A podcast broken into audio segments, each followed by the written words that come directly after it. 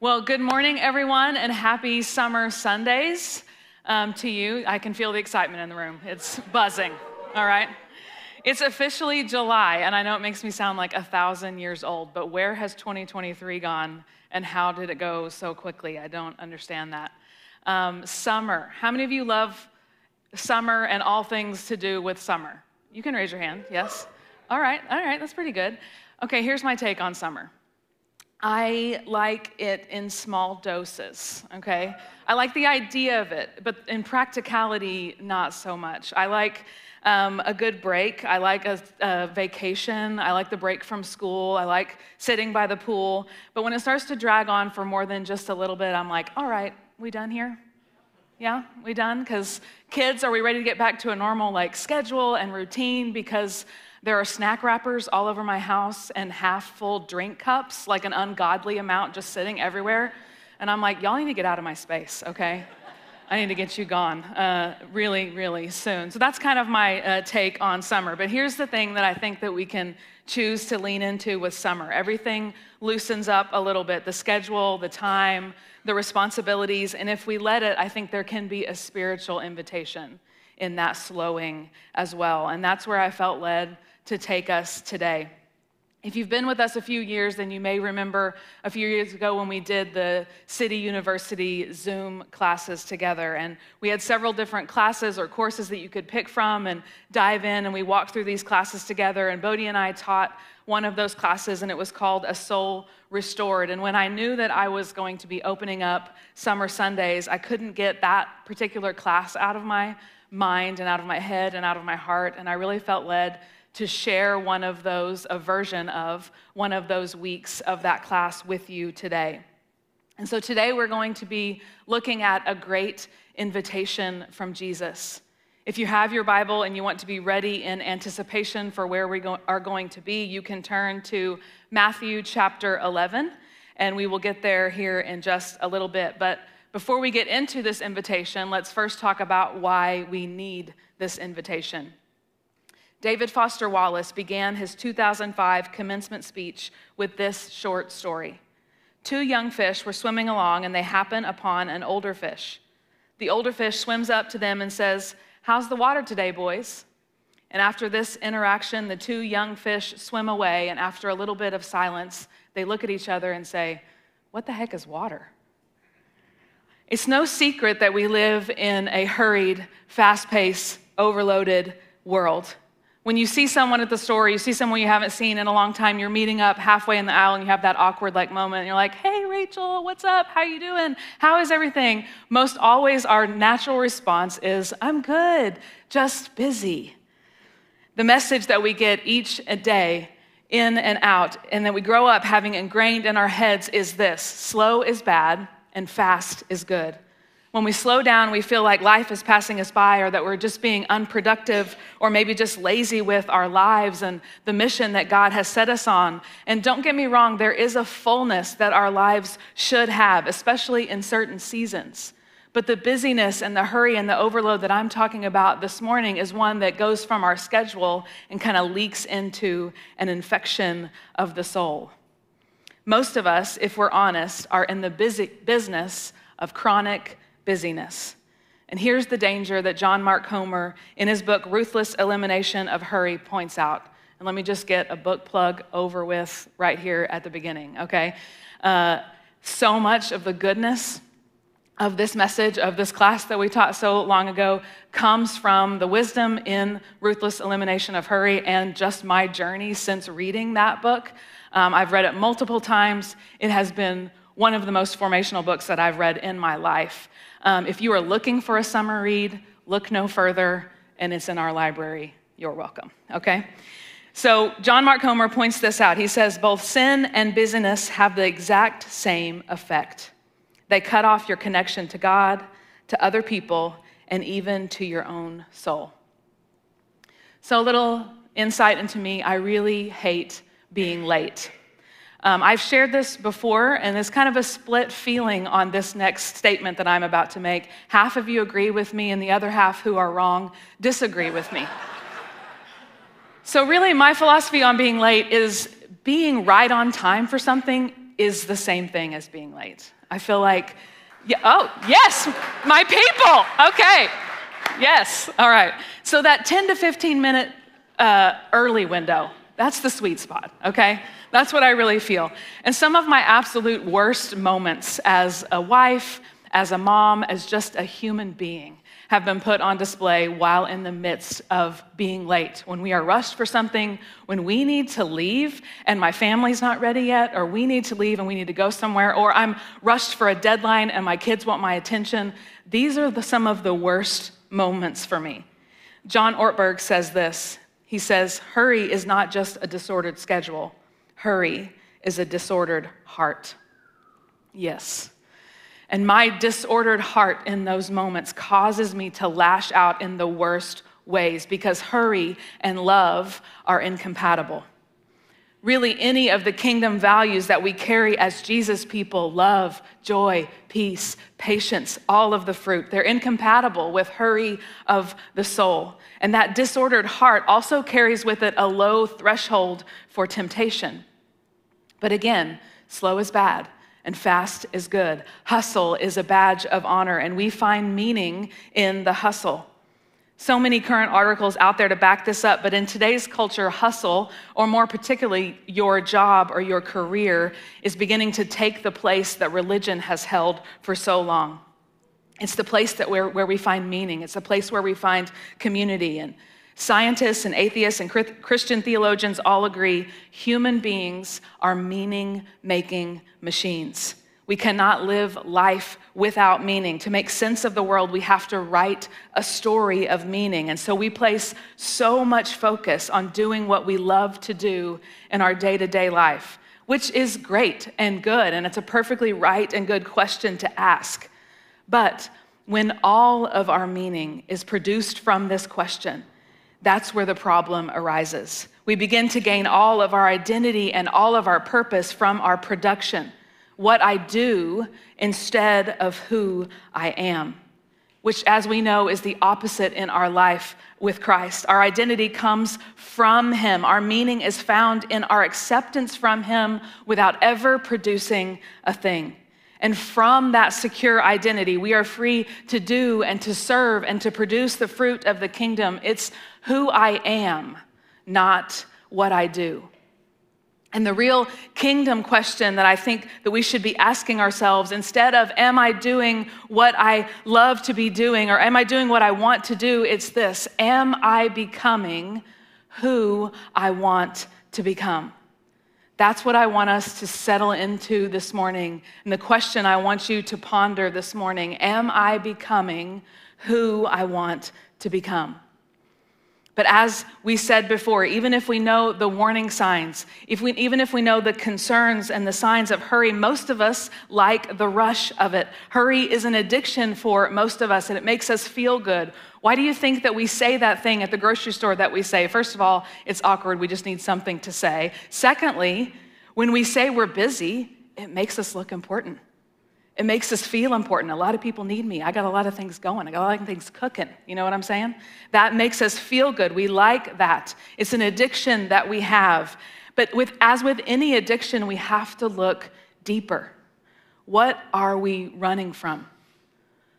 What comes to the surface whenever we slow down enough for things to get quiet and things to settle down? What begins to bubble up inside of us when it's quiet and we can hear our own self think? See, the point of the fish story that I read earlier is merely that the most obvious, important realities are often the ones that are hardest to see. We are all swimming in this culture of busyness and overload and hurry, and we aren't even aware that it's the water that we are swimming in. It's hard to name and identify because it's so built in, like fish in water. But once we become aware of this reality, we have to keep reminding ourselves this is water. This is water. And so, what teaching can we pull from the life of Jesus that will lead us into not disconnection from our soul, but like we just talked about, but that will actually lead us to life and the life that He has promised us? Let's go to Matthew chapter 11, and we're going to start in verse 25. At that time, Jesus said, I praise you, Father Lord of heaven and earth, because you have hidden these things from the wise and learned and revealed them to little children. Yes, Father, for this is what you were pleased to do. All things have been committed to me by my Father. No one knows the Son except the Father, and no one knows the Father except the Son, and those to whom the Son chooses to reveal him. Come to me, all you who are weary and burdened, and I will give you rest. Take my yoke upon you and learn from me, for I am gentle and humble in heart, and you will find rest for your souls. For my yoke is easy and my burden is light. Jesus, in the few verses before this, has just come out of a pretty intense teaching, or really you could call it a rebuke or a judgment. I know we, we don't like those words, but this judgment from Jesus as it always is, is not a heaping of a shame or condemnation. It's an invitation into something different, a new way of life if you repent or turn from the actions that are ultimately causing death. And then he switches kind of abruptly into the text that I just read. He begins talking with the Father as we see him do so often. We see him giving praise or thanks to the Father. He begins to pray, and we don't want to miss this. He begins to pray and then he begins to reveal himself as the Messiah. He says in verse 27 All things have been committed to me by my Father. No one knows the Son except the Father, and no one knows the Father except the Son, and those to whom the Son chooses to reveal him.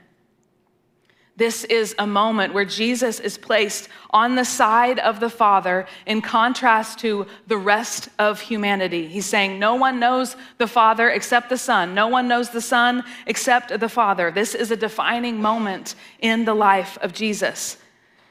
And what we read here tells us that the Father is and has fully been revealed through his Son, Jesus. Or as I've heard it said before, in and through Jesus God gets a face. Jesus is about to invite them somewhere. He's about to invite us somewhere that only the Messiah can take us. And so he's making sure we know hey, I'm the guy. He's the guy. He's the guy that we have been waiting for, and he's the one that has the life. He has the life that we have been waiting for as well. So he goes into prayer and then into revelation of who he is, and then into this invitation for each and every one of us. And this invitation, I know, is a very familiar scripture to many of us in the room. Maybe you have a tattoo or a coffee mug in your house or a Hobby Lobby picture with this particular verse on it. Okay, I know it's familiar, but I want to challenge you today, this morning, with this simple and familiar verse, as we need to do with all familiar verses, is to really set with it and let Holy Spirit reveal something new to us. The word is living and active and it continues to get to take on new sides as we grow in our maturity, as we grow in our maturity with the Lord and our relationship with the Lord, so our capacity for understanding really the fullness of scripture does. So that's why it keeps being new every single time. So I challenge you today to set with it this morning. I'm going to read it one more time. Come to me all you who are weary and burdened, and I will give you rest. Take my yoke upon you and learn from me, for I am gentle and humble in heart, and you will find rest for your souls. For my yoke is easy and my burden is light. Two things to note about the word yoke. First, a yoke is a work instrument used to tie two oxen together to pull a cart or to plow a field. This is not something that most of us are very familiar with, at least in practicality and of use. You've probably maybe never used one of these um, before uh, because we don't live in an agrarian society anymore. But I'm sure probably most of us have heard this reference before, maybe even referenced with this verse. It was literally a tool created to help shoulder the load. Second thing about the word yoke if you were living in the days of Jesus and you were to come across him in the synagogue or come across him in, this, in the streets or wherever you might come across him, you would have known him as a rabbi or a teacher. Obviously, he was and is so much more than that, but still, he is and was our rabbi, our teacher. And as such, in his day and in his time, he would have had what they called a yoke. A yoke was a common idiom in the first century for a rabbi's way of reading the Torah or the scriptures, but it was also more. It was his set of teachings on how to be human, on how to shoulder the weight of life. Back to that first definition of yoke, it was his way of carrying the load.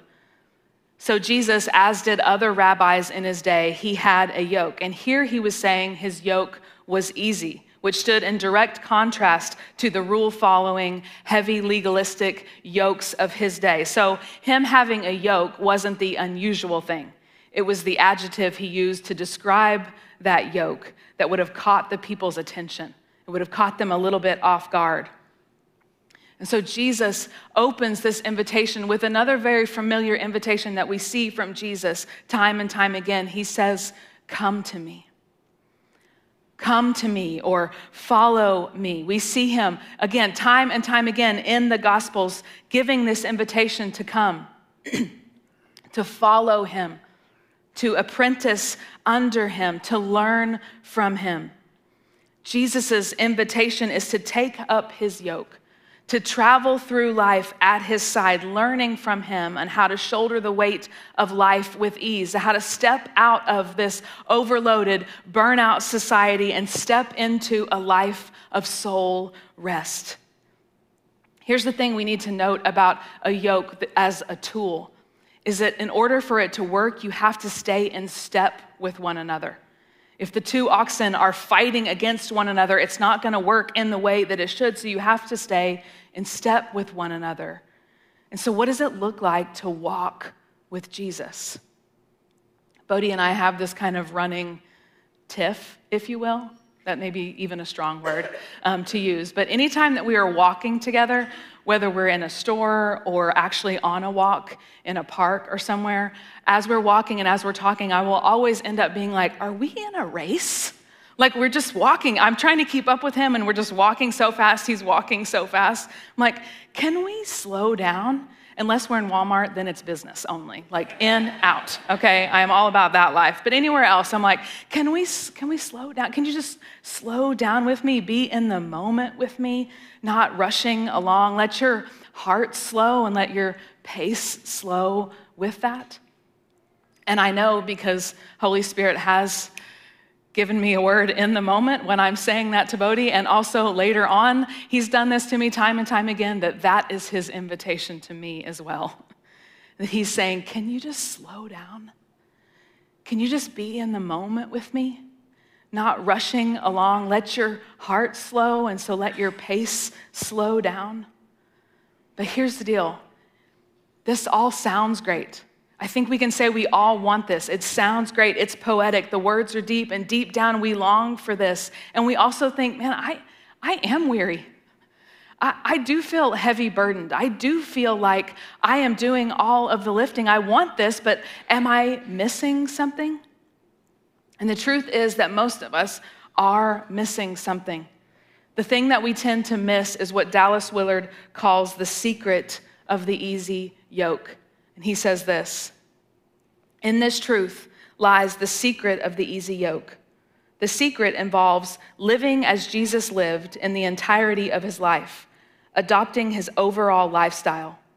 Our mistake is to think that following Jesus consists of loving our enemies, going the second mile, turning the other cheek, suffering patiently and hopefully, while living the rest of our lives just as everyone else around us does. It's a strategy bound to fail. Okay, Mr. Willard, I see you. The full life of Jesus.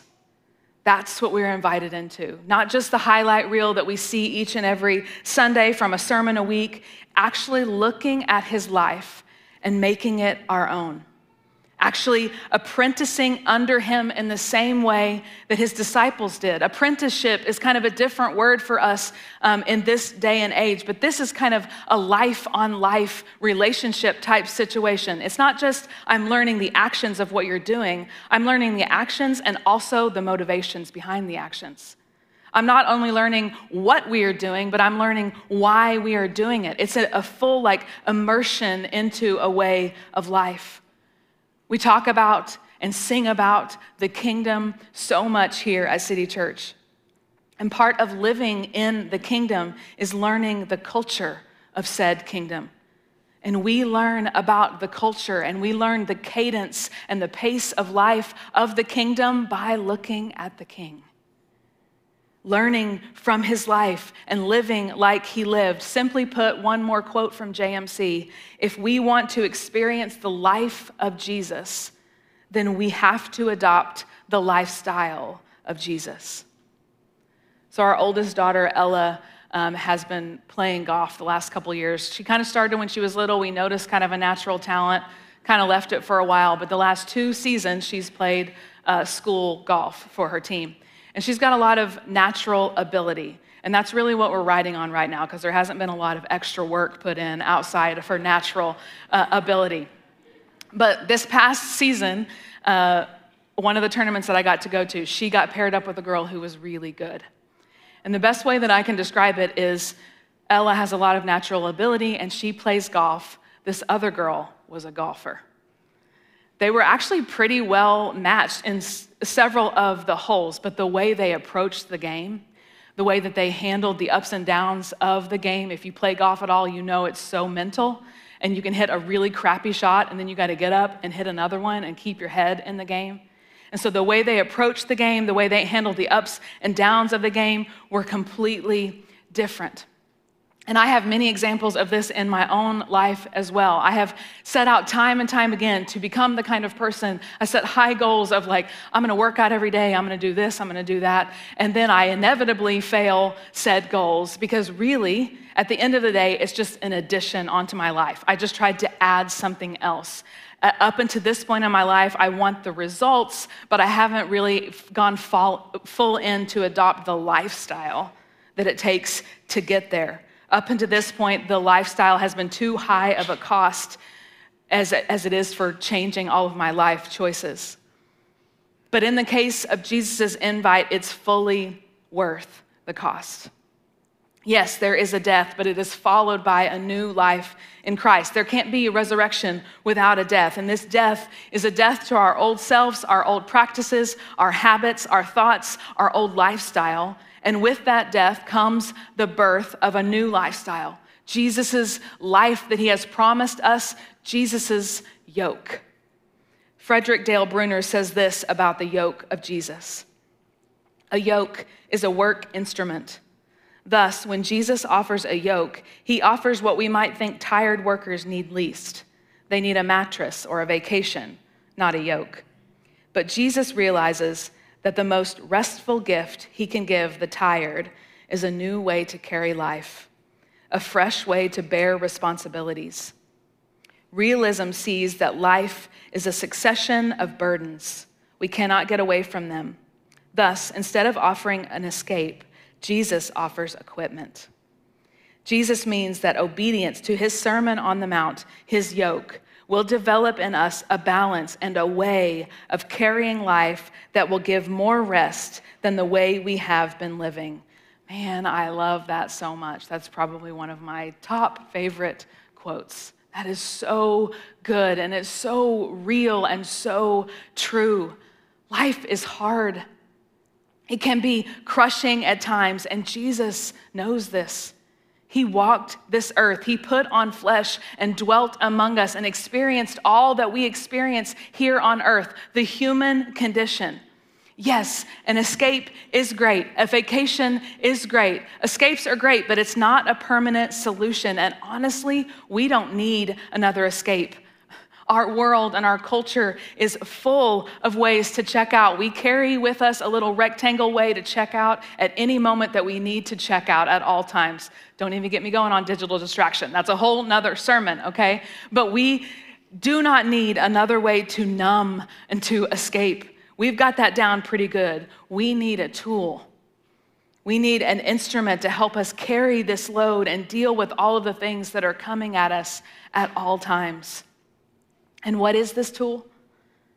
Again, it's his way of life, the practices and rhythms that we see lived out in the actual life of Jesus.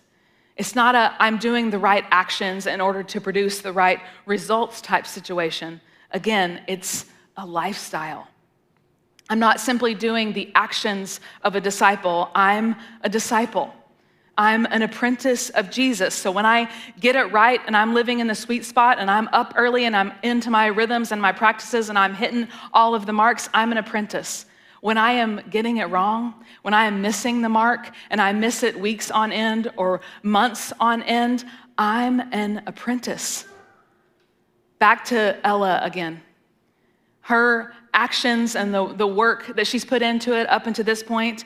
She hasn't played enough or put enough lifestyle change to really being a golfer. But even just making the mental shift is huge. While we were out on the course, I was like, watch this girl.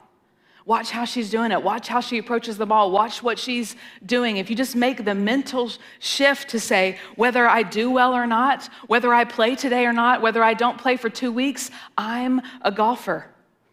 I don't just run, I'm a runner. I don't just write, I'm a writer.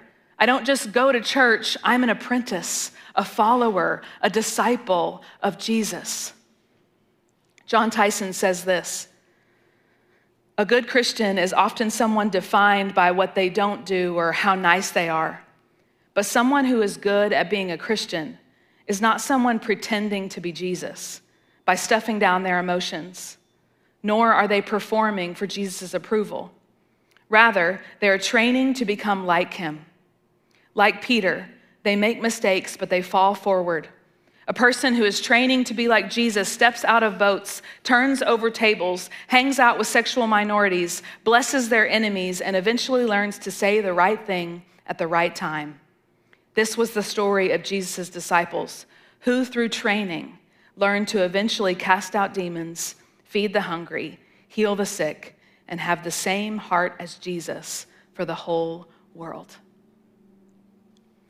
When what we practice is rooted in our secure identity, our focus is on who we are becoming, not what we are trying to do or not to do.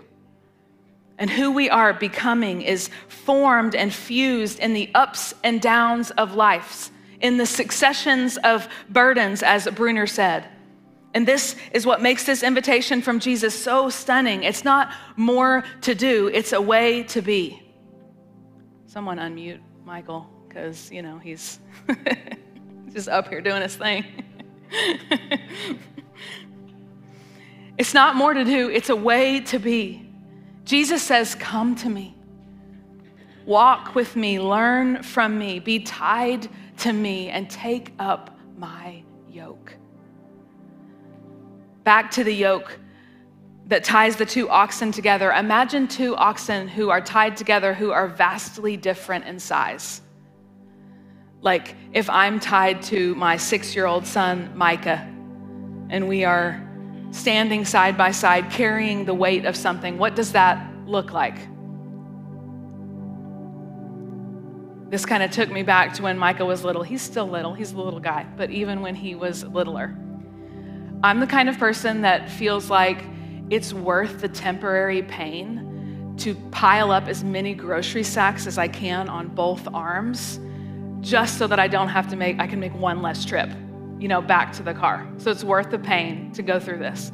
So he watched me as I was uh, doing this when he was really little and like, he picked up on the fact that I think mom needs help. She's making a lot of noise she's doing a lot of things, carrying these groceries in. And so when he was really little, like he was like, Mom, I want to help you carry in the groceries. And so this is when he was like too little to really even carry anything. And so I would load up my arms and do the thing, and then he would just grab onto a sack, like the bottom of a sack, and we would carry them in.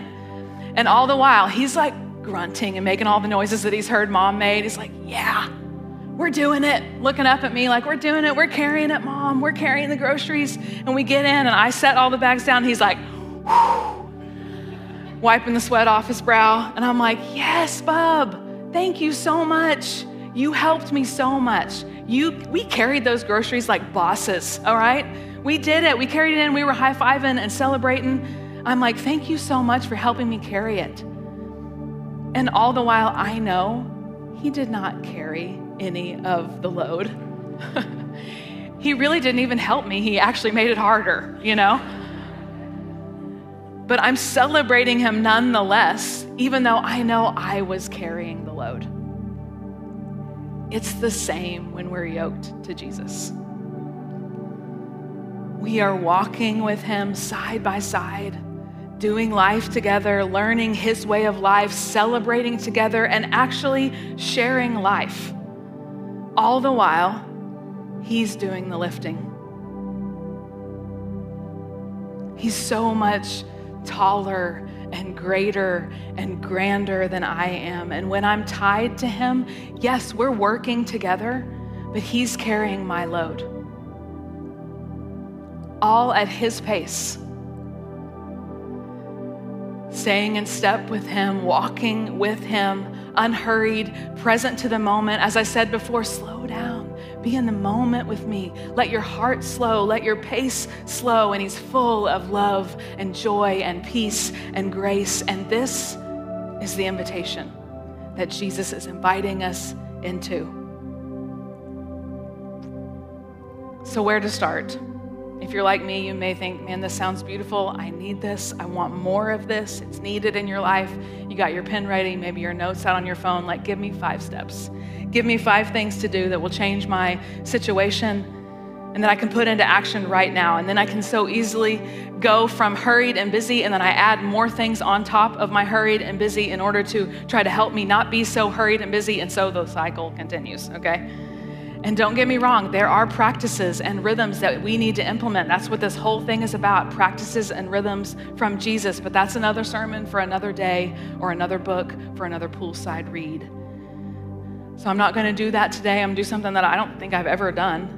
Really, one simple thing that I felt as we end today, one simple thing to give you as we begin July, as we settle into summer and summer Sundays and this sort of exhale that summer can bring. My simple invitation, challenge, homework, experiment, whatever your personality, whatever word your personality likes best, grab onto that one, okay? My simple invitation is to read the Gospels all the way through this summer or maybe this month. Matthew, Mark, Luke, John. Read them all the way through. Maybe for the first time, all the way through, or maybe for the hundredth time, all the way through. Let's read the Gospels together.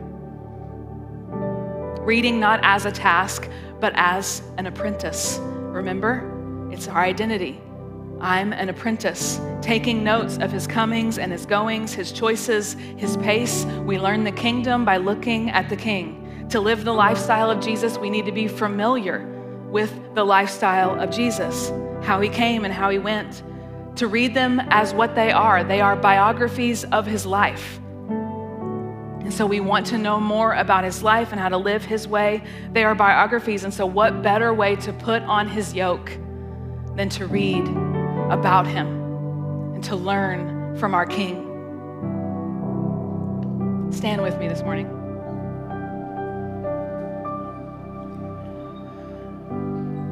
To end, before we go into a time of communion, I would just like to invite you to close your eyes,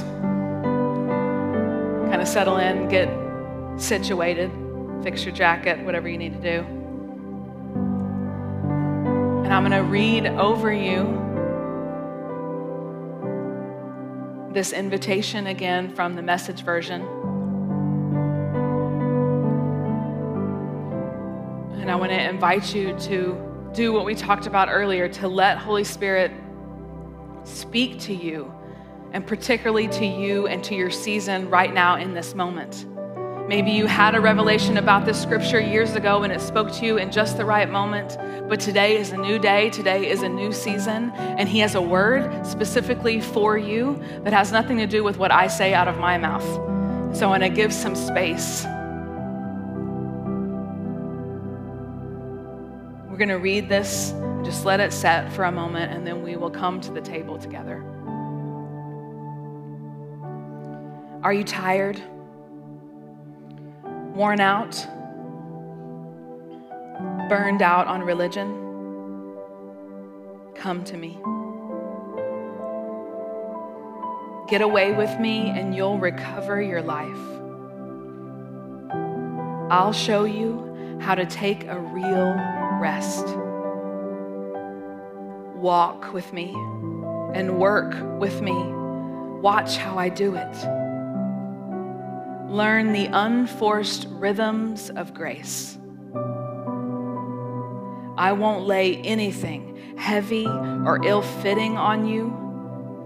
Keep company with me, and you'll learn to live freely and lightly.